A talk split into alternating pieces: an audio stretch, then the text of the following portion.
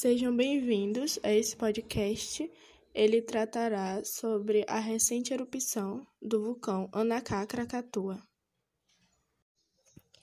A erupção de um grande vulcão na Indonésia chamou a atenção do mundo inteiro e deixou algumas pessoas com medo. O vulcão que entrou em erupção se chama Anacá Krakatoa e é filho do gigante vulcão Krakatoa, que teve uma forte erupção em 1883 uma erupção que mudou o mundo. Em 1888, na Indonésia, o gigante vulcão Krakatoa entrou em erupção, atingindo todos os habitantes do nosso planeta. Com sua força, lançou detritos a 100 km de altura e também causou tsunamis gigantes. Além disso, a fumaça foi tanta que acabou alterando o clima do planeta e também emitiu um dos maiores barulhos produzidos aqui no planeta. Porém, a força da erupção foi tanta que a ilha em que ele se localizava acabou desaparecendo e anos depois surgiu o Anacá Krakatoa, sendo reconhecido como seu herdeiro e pode ser ainda maior do que ele. Não é a primeira vez que o Anacá Krakatoa entra em erupção. Em 2018, o fenômeno aconteceu provocando uma tsunami devastadora. Na noite de sexta-feira, do dia 10 de abril de 2020, o vulcão Anacá Krakatoa entrou em erupção de novo, sendo um dos 127 vulcões ativos lá na Indonésia e sendo também considerado um dos mais perigosos. Essa erupção que aconteceu agora em 2020 não afetou tanto assim o nosso mundo. Na madrugada da sexta, dia 10, para o sábado, dia 11, uma emissora de TV da Indonésia acabou registrando tudo.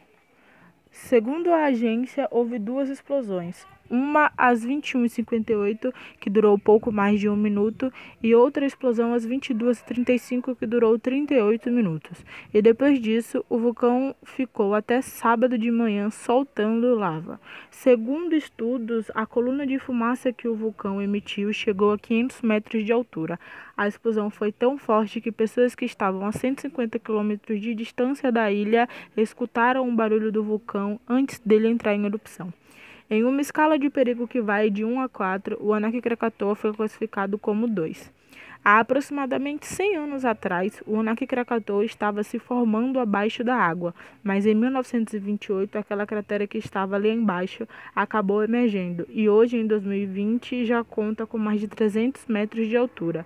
E desde quando apareceu, ele está ativo, e esse é o grande problema pois ele é um vulcão ainda em crescimento, então ele ainda tem muito a mostrar ao mundo.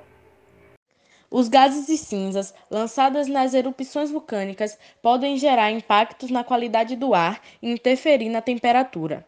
Podem poluir o ar por vários dias ou até meses, causando perturbações a tráfego aéreo. A poluição das águas por esses materiais podem causar uma ramificação de outros problemas, como o desabastecimento de cidades, a falta de água para a agricultura, a mortandade de peixes e animais que bebem da água contaminada. Nos últimos anos, são inúmeros os exemplos de erupções vulcânicas cujo impacto socioeconômico se tem feito sentir às escalas regionais, nacionais e mundiais sendo a economia do mar, o turismo e a agricultura vetores nucleares do desenvolvimento regional. Importa avaliar sua vulnerabilidade aos perigos vulcânicos com o objetivo de se mitigar o risco. Muito obrigada pela sua atenção. O nosso podcast acaba por aqui. O problema não está só na explosão. Como ele se localiza no meio do mar, dependendo da erupção, do tremor e do movimento das placas, ele também pode causar uma tsunami devastadora. Um dos fatores que a torna esse vulcão um dos mais temidos do mundo é o fato da Indonésia estar localizada no Círculo de Fogo do Pacífico, lugar onde as atividades vulcânicas são bem comuns.